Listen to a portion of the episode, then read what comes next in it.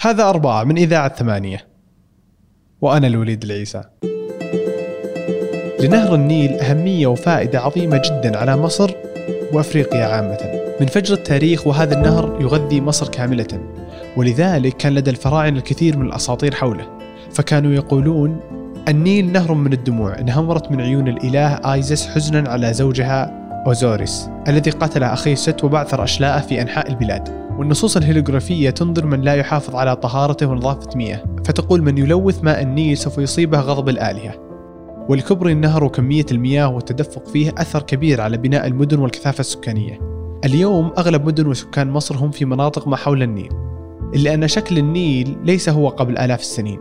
تغير مجراه أكثر من مرة ليزيد المساحة المخصصة للمدن ولكن أثره ليس فقط على المدن بل على المدن والمزارع والناس أنفسهم. رنا السمان كتبت مقالة على ثمانية. حكاية نهر. كيف تغير مجرى النيل؟ فعن أهمية هذا النهر وسبب تغيير مجراه أكثر من مرة. والفائدة والضرر من تغييره. بمثل الضرر لأهالي النوبة. طبعا يعني هو أكثر مورد مصر بتعتمد عليه في المياه ولكن مش بس إن هو مورد مائي ولكن الحضارة المصرية كلها منذ القدم يعني قامت على ضفاف نهر النيل. آه وكان النظام الديني والعسكري كله مرتبط بالوجود ده إن هو على ضفاف نهر النيل وكل حاجة كانت مرتبطة بيه. آه فعشان كده نهر النيل كان ليه يعني ليه سحر خاص في الحضارة الفرعونية القديمة وكان في حواليه أساطير كتير وكان كل سنة مم. وقت الفيضان بيقام احتفال احتفال لأن النيل فاض وبالتالي مد المصريين بالسعادة والنماء وإن ده هيخلي أراضيهم خصبة بعد كده وأعتقد إنها يعني حتى الآن أغلب يعني أغلب سكان مصر 90 مليون أو يعني هذا عددهم تقريبا الاغلب منهم ساكنين في المدن اللي جالسة حول النيل، الأماكن الأخرى اللي ما يمشي فيها النهر أغلبها تكون ما فيها مدن حية يعني مثل عند النيل. بالفعل التكدس السكاني الأكبر على ضفاف نهر النيل خلال وادي النيل والدلتا. القاهرة على النيل، الصعيد كله على ضفاف نهر النيل.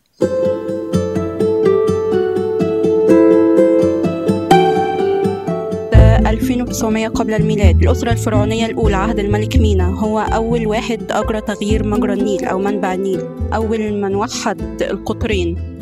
يعني مصر كان فيها صراعات ما بين الشمال والجنوب والملك مينا جه فوحد القطرين وعمل الأسرة الفرعونية الأولى أو أنشأ مصر بمعنى صح بعد ما وحد القطرين الملك مينا قرر إن هو آه، محتاج يعمل عاصمة لبلاده. فبالتالي العاصمة وقعت إن هي هتكون في مدينة الجيزة وكان سماها منفيس. فعلشان يعمل المدينة دي كان مجرى النيل بيتجه للغرب أو في اتجاه المدينة دي. فاحتاج إن هو يغير مجرى النيل من الغرب للشرق فعشان كده أقام سد. السد ده اسمه سد قوشيه. وبرضه يعني كان ليه فايدة إن هو حمى مصر من مياه الفيضان والأمطار. وبرضه آه، ساعد في إن هو يقيم العاصمة. بما إن سالفة تغيير المجرى النيل كانت قديمة لقدم الفرعون فأعتقد إنها فعلا كانت ذات أهمية في تاريخ مصر كله. ولكن آه، في كذا قصة كانت جميلة آه، اللي هي العبارة الشهيرة اللي من يشرب من ماء النيل مرة يعود إليه المرة تولو المرة دي في عهد الخديوي إسماعيل. الخديوي آه، يعني قبل الخديوي إسماعيل ما ينشئ القاهرة الجديدة أو القاهرة الخديوية اللي هي لسه باقي منها وسط البلد حاليا الموجودة في مصر. كانت م. مصر عبارة عن مجموعة من البرك والمستنقعات وكان كتاب الغرب كتبوا عنها أن من يشرب من ماء النيل يعود فورا لبلاده ليعالج من الملاريا والحمى المعوية. فولكن الخديوي إسماعيل كان لأنه نشأ وتعلم في باريس بهر جدا بال آه، بإنشاء باريس. ولما تولى الحكم جه مصر آه، واستدعى هاوسمان أو طلب من حاكم باريس إن هو المهندس المعماري هاوسمان يجي معاه مصر ويساعد في إنشاء القاهرة الخديوية وبعد كده يعني طبعا آه، لما القاهرة اتحسنت وبقى شكلها شبه باريس الشرق زي ما بيقولوا من هنا يعني آه، بقى كل آه، الخديوي إسماعيل قال إن من يشرب من ماء النيل يعود إليه مرة تلو الأخرى. وحتى الآن يعني إحنا بنقول إن اللي يشرب من مية النيل يرجع له تاني. وفي وقت الخديوي غير مجرى النهر؟ آه بالفعل. هو عشان ينشئ القاهرة الجديدة كان محتاج مساحات واسعة من الأراضي. عشان كده قرر يغير مجرى النهر. فبدل النهر كان قديما بيمشي في مناطق الدقي والجيزة وشارع مراد. آه، المناطق دي كلها دلوقتي موجود فيها جامعة القاهرة وموجود فيها حديقة الحيوان ومناطق الدقي. كل ده كان بيجري فيه مجرى النيل ولكن واو. حاليا طبعا هو غير آه، عمل حاجز ترابي علشان يغير مياه الفيضان للشرق ناحية مدينة القاهرة. فالمناطق دي كلها بعد ما غير مجرى النيل بقى فيه تراب تربة خصبة تكونت. وده ساعده على إنشاء بعد كده على هذه الترب إن هو يردم البرك والمستنقعات ويبني عليها الجامعة وحديقة الحيوان وحديقة الأرمان كل المناطق الجديدة دي.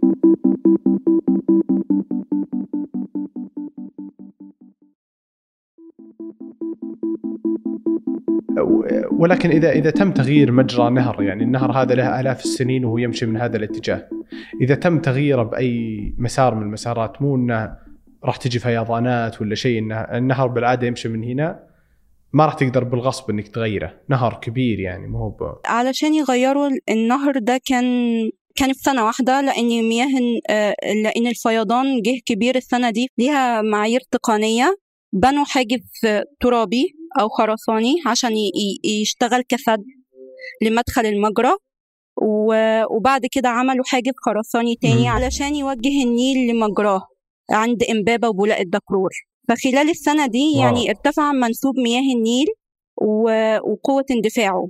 آه، فساعد في نحت التيار للشاطئ الشرقي للنيل وإنه النيل يتسع ويتم عملية التحويل. واو أعتقد إنه فعلا يعني تحدي كبير مو بالموضوع السهل إن الواحد يسويه. إحنا إحنا دائما نسمع عنهم عن المشاكل اللي جتهم.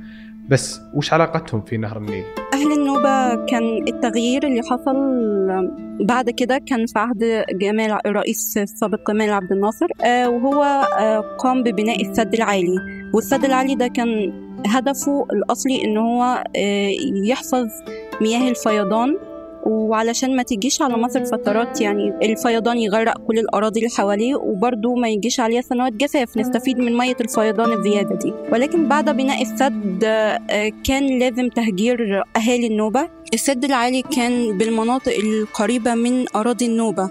فبالتالي لما السد العالي اتبنى المياه المخزنة كانت هتغرق كل أراضي النوبة. فكان لازم يهجروا وإلا هيغرقوا مع الأراضي اللي غرقت. فعشان كده التخزين أصلا كان في مياه بحيرة ناصر فبعد كده الأهالي هجروا من قراهم إلى منطقة اسمها منطقة بلانة بأسوان وده طبعا كان ليه تأثير سلبي جدا عليهم لأن هم المنطقة دي كانت لسه جديدة كانت لسه صحراء فما فيش ما فيش الموارد اللي هم اتعودوا عليها ما فيش أراضيهم ما فيش بيوتهم. كمان المواليد خلال هذه السنة كلها توفوا بسبب النقل والظروف الصعبة اللي اتنقلوا فيها. الكلام هذا في وقت جمال عبد الناصر ولكن آه. ماذا عن الآن يعني لأهالي النوبه الذي يعني تهجروا هل إلى الحين يعني عندهم هذه المشاكل هو في عهد الرئيس الراحل انور السادات كان هناك وعد ليهم إن هم يرجعوا يرجعوا أراضيهم ولكن للأسف الرئيس م. توفى قبل أن يتم هذا المشروع حاليا هم حاليا لسه في منطقة بلانة بأسوان منطقة النوبة يعني اللي بيروح يزور أسوان بي برضه بيعدي على النوبة وحاليا بيوتهم بقت نفس البيوت القديمة يعني ولكن مش عارفة ظروف المعيشة كانت إيه دلوقتي إيه عجيب يعني كيف إنه جالس يزود ملايين الناس بالمعيشة وقاعد يأثر على حياتهم بشكل آه، آه، واضح ومباشر. آه، ماذا عن مستقبل النهر؟ هو حاليا بسبب بناء سد النهضة ففي آه، سد النهضة موجود في إثيوبيا. النهر الأزرق بيمر في إثيوبيا وهو أحد روافد نهر النيل. فلما إثيوبيا تقوم ببناء السد على آه، النهر آه، الأزرق ده هتقوم هي بتخزين مية فتمنع المية إن هي تجري في مصر بنفس الحصة. هتقل مصر حصة مصر من مياه نهر النيل بمعدل 10 مليارات. فده طبعا هيأثر طريقة سلبية إن هو هيسبب جفاف كثير من الأراضي واحتياج مصر من الغذاء والمحاصيل الزراعية هتتغير وهيقل. آه وهذا السد تم بناءه ولا هو مشروع جالس يبنى؟ هو حاليا لسه لسه بيتم بناؤه ولكن آه يعني خلاص قربوا إن هم ينتهوا حتى الآن لسه المفاوضات شغالة عن حصة مصر وعن إيه اللي هيحصل وإن المفروض الحصة آه حصة إثيوبيا في التخزين تكون أقل. ولكن حتى الآن المفاوضات شغالة وما فيش يعني ما حصلش قرار رسمي. يعطيك العافية رنا. آه شكرا أستاذ الوليد. موعدنا الأربعاء